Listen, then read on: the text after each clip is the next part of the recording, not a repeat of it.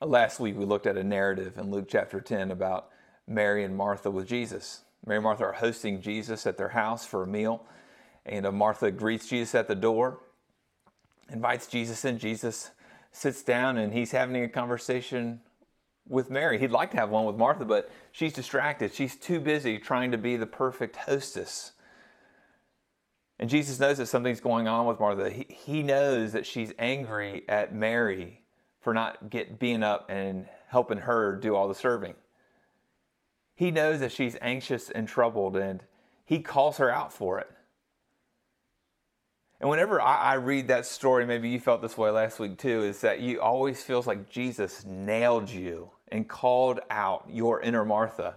Well, it's because he did.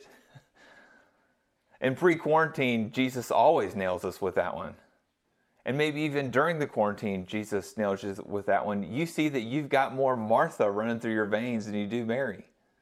See, all of us uh, as Christians, our default position is a Martha position. We're busy doing Christian things too.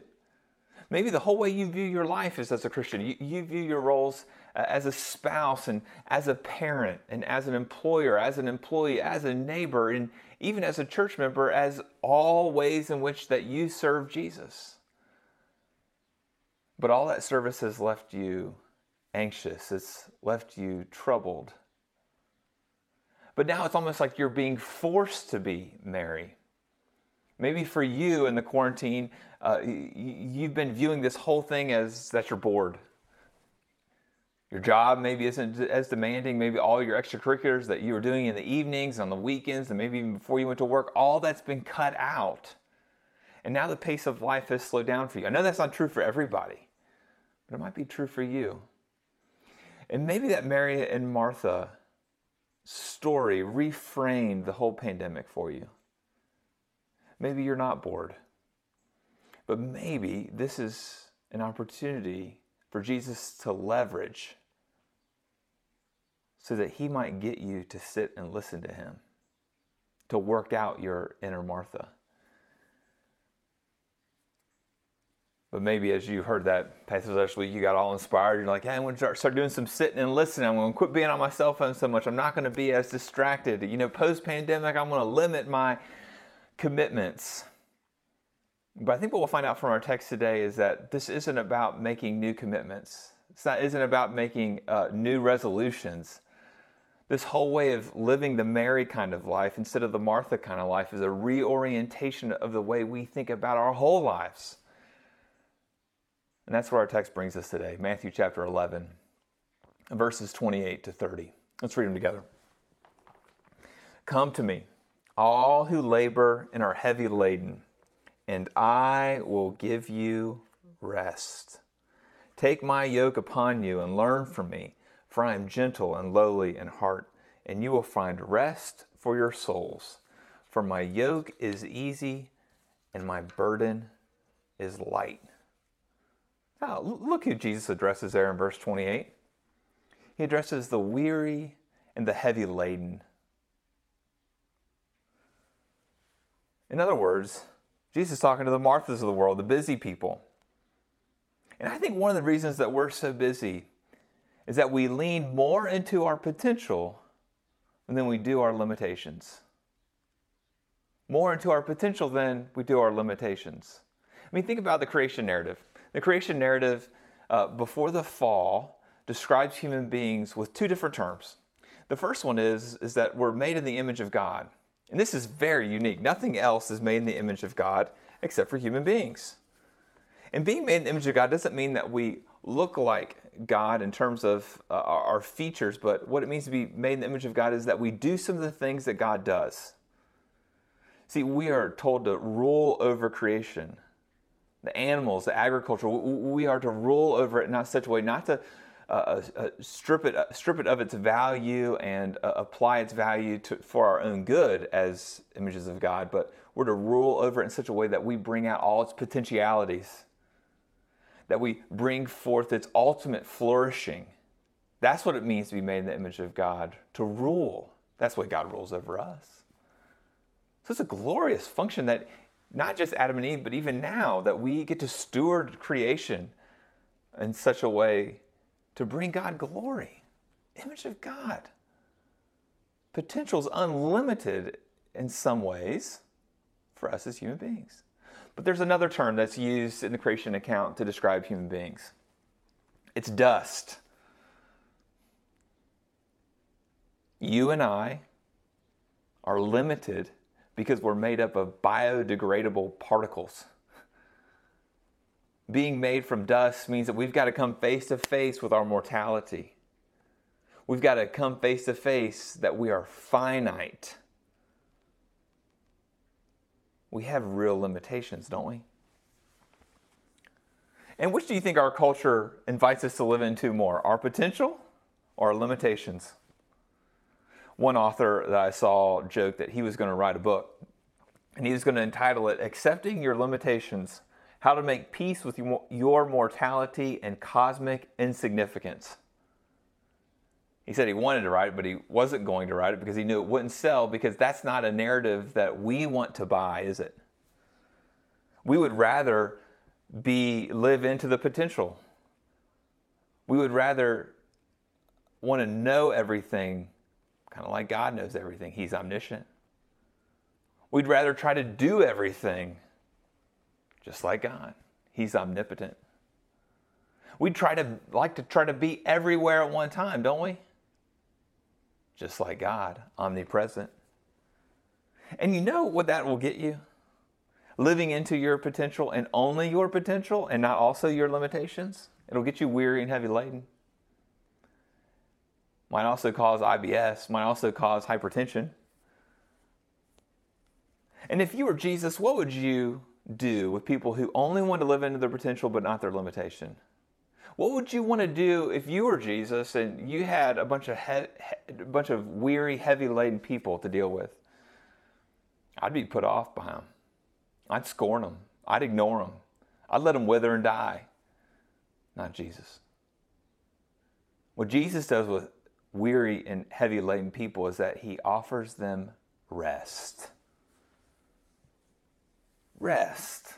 Well, when you think of rest, what comes to mind? What's the picture that comes to mind when you think rest? Well, it might be a good Netflix binge. It's pretty likely. I mean, as Americans, we average seven hours a day of television. Maybe rest for you is being able to scroll through your social media feeds without any regard to time. That's restful for you. That's likely. As Americans, we average two hours a day of social media consumption. Maybe it's a tall adult drink to try to take the edge off. Maybe that's your picture of rest. Now, now I'm not trying to make alcohol consumption, watching Netflix, scrolling through social media prohibitions uh, and make those the 11th, 12th, and 13th commandments. But maybe that's not what Jesus has in mind when he thinks about rest. Maybe our attempts at rest really are just escapist habits. They help us escape from the burdens that we feel. They help us forget the pain for just a moment. But then they come back on us, our burdens do. And we feel even more exhausted than before we did when we started our escapist habits. So, what should we do? How should we think about rest? What's the solution? Look at verse 29.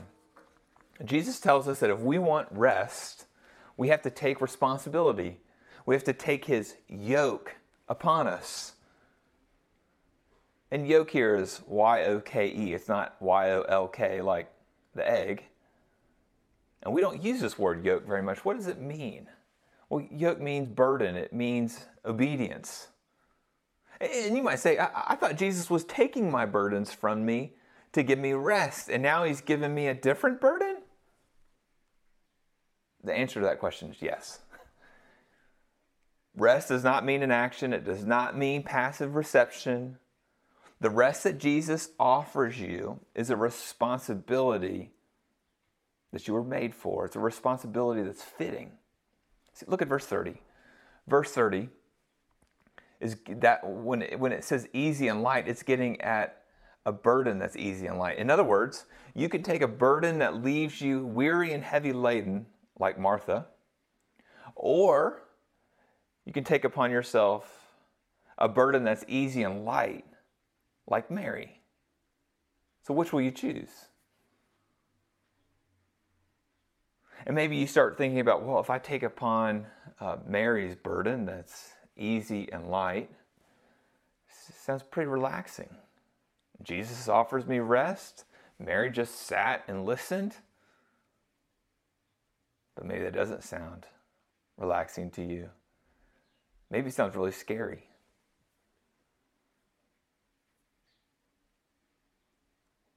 Maybe it sounds like your personal definition of hell.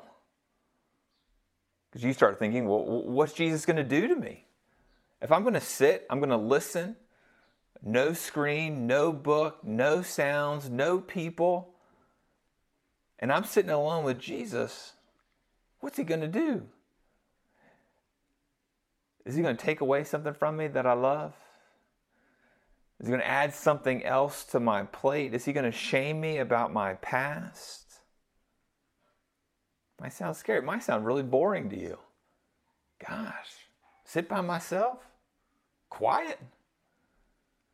Sounds dull. I'll probably just fall asleep.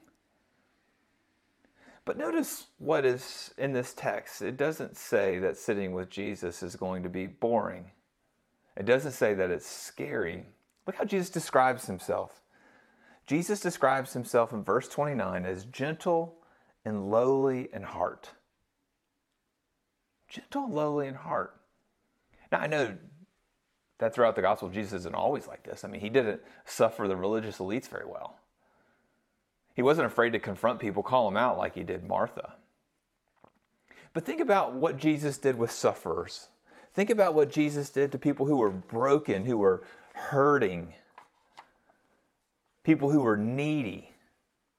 Well, he was always gentle and lowly in heart with them, wasn't he? I bet if you found any of those characters walking around the streets of Lexington, that they were alive today, you found one of those, and you said, Hey, when, when you were needy and you came to Jesus, I'm going to give you a list of words. I want you to check all the ones that apply. I can guarantee you, if your list included gentle and lowly in heart, they are guaranteed to have checked those boxes.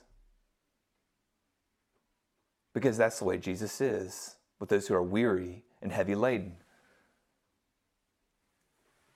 See, when I first sat down and um, with the text, this text, these three verses from Matthew 11 this week, uh, the thing that jumped off the page uh, to me w- was that first phrase, verse 28 Come to me. Made me think, gosh, doesn't Matthew say something like this in a couple other places? And he does. Matthew 4, uh, verse 19. Jesus is calling Peter and Andrew to be his disciples, and he says, Come after me. There's another place in Matthew, Matthew chapter 16, verse 24. He says, If anyone would come after me, he must deny himself and follow me. Come after me. Matthew 4, Matthew 16. But that's not what Jesus says here in Matthew 11, is it? In Matthew chapter 11, the phrase is not come after me, it's come to me.